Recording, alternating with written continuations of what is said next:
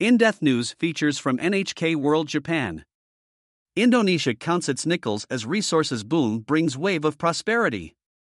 A global commodities boom is fueling rapid growth in resource rich Indonesia, and sustained demand for its minerals is expected to drive even bigger economic gains in the years ahead. Recent modeling predicts that within three decades, the Southeast Asian giant could become the world's fourth biggest economy after China, the United States, and India. Pivotal to this explosive rise is Indonesia's nickel mining industry, which is sitting on about one fifth of the world's reserves. NHK was granted a rare look inside the sheltered operations that are driving a once in a generation wave of prosperity. A closed industry. Indonesia is famously protective of its lucrative nickel industry, so it was a surprise when authorities invited media, including NHK, to visit Sorowako last December. The small mining town in southern Sulawesi is where Vale Indonesia, a subsidiary of Brazil based industrial giant Vale, has been mining and making nickel products since 1978. Roughly 1,000 workers were hard at work, using heavy equipment to dig for the brown treasure. The nickel ore these miners pull from the earth is transported to smelters, where impurities such as iron are removed to create an intermediate substance known as nickel matte. That product is exported to Japan where it is used in battery manufacture and others. Resource nationalism.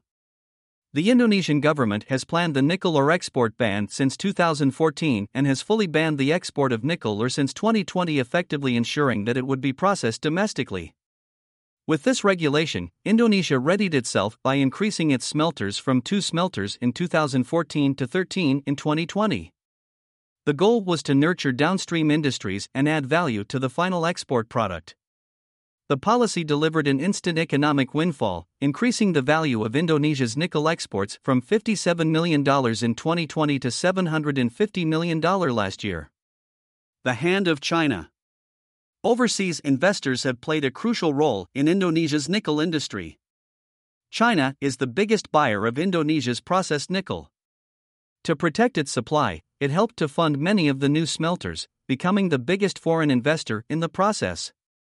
The hand of China can be seen elsewhere across Sulawesi, in particular at the Indonesia Morowali Industrial Park, which is part of Beijing's One Belt and One Road project. Chinese companies have built nickel industrial parks in other parts of Indonesia, too. We visited one that's roughly 230 kilometers south of the Morowali Industrial Park. Emblazoned across a wall was the slogan, One Belt and One Road, building prosperity together. Other signs of China's influence abounded in the Chinese market, as locals referred to one site, in the banners in grocery stores, and also in the crowds of Chinese workers who poured into the streets at the end of a working day. Vale Indonesia, one of the biggest nickel producers, has started construction to build more smelters on Sulawesi with its Chinese partners.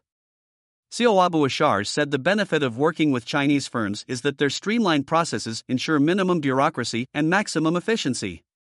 EV shift a boon for Indonesia. In 2020, 70% of primary nickel in the world ended up in stainless steel products, and just 6% was used in batteries. But that balance is expected to change as the industry pivots to an expanding market for electric vehicles, which use nickel in their batteries.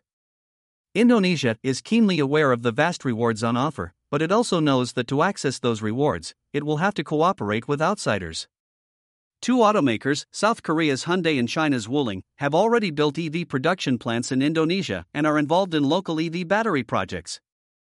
Currently, Indonesia is actively negotiating with US and Chinese EV manufacturers, Tesla and BYD. The Ministry of Investment predicts that as more EV makers from overseas focus their operations in Indonesia, it will trigger exponential growth in the domestic market for EV battery production.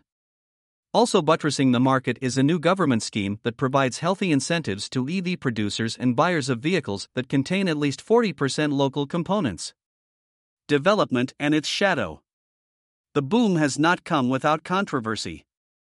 Critics say the increase in mining operations has caused extensive environmental degradation. The evidence to support this claim was clear to our NHK crew in the murky ocean waters around the Morowali Industrial Park. Residents are concerned about impacts on the marine environment. Before the industrial park started, fishing here was easy, said a local fisherman. Now it's much harder to catch fish. the fish are moving away because the water is so hot from the waste. The Indonesian government says environmental regulations designed to keep the mining industry in check are being enforced. But according to a nickel industry insider, the government overlooks this environmental situation because nickel brings significant revenue to our country. Firms such as Vale Indonesia engage in sustainable practices. Water is purified at its mine in Sorowako before it is returned to an adjacent lake. Vale Indonesia also makes a point of replenishing ecosystems at former mining sites and grows 700,000 seedlings each year to use in reforestation efforts. The Indonesian government says it expects Vale Indonesia to share its knowledge and practices with other operators. More resources on the radar. Indonesia's bold policies continue to cause friction with some countries. In 2019, the European Union lodged a complaint with the World Trade Organization over Indonesia's ban on raw nickel exports, arguing that it unfairly restricted access to raw material for stainless steel and distorted international prices. The WTO upheld all of the EU's claims, but Indonesia immediately filed an appeal. Despite the setback, Indonesia has announced plans to ban the export of other resources. A ban on bauxite ore exports, Indonesia is sixth in world reserves, will come into effect in June, followed by a ban on copper exports, 10th, and tin, 2nd. If we back down, don't expect this country to become a developed country, said President Joko Widodo. We will be sued again, there will definitely be someone who will sue again. We will fight again. An Indonesian government official was more phlegmatic. Indonesia has rich natural resources and a large population. We are one of the haves. It may take time, but Indonesia has the potential to become a developed nation without relying on major powers. Ferdinand Karsten. NHK Jakarta Bureau. Reporter. Ito Urara. NHK Jakarta Bureau Chief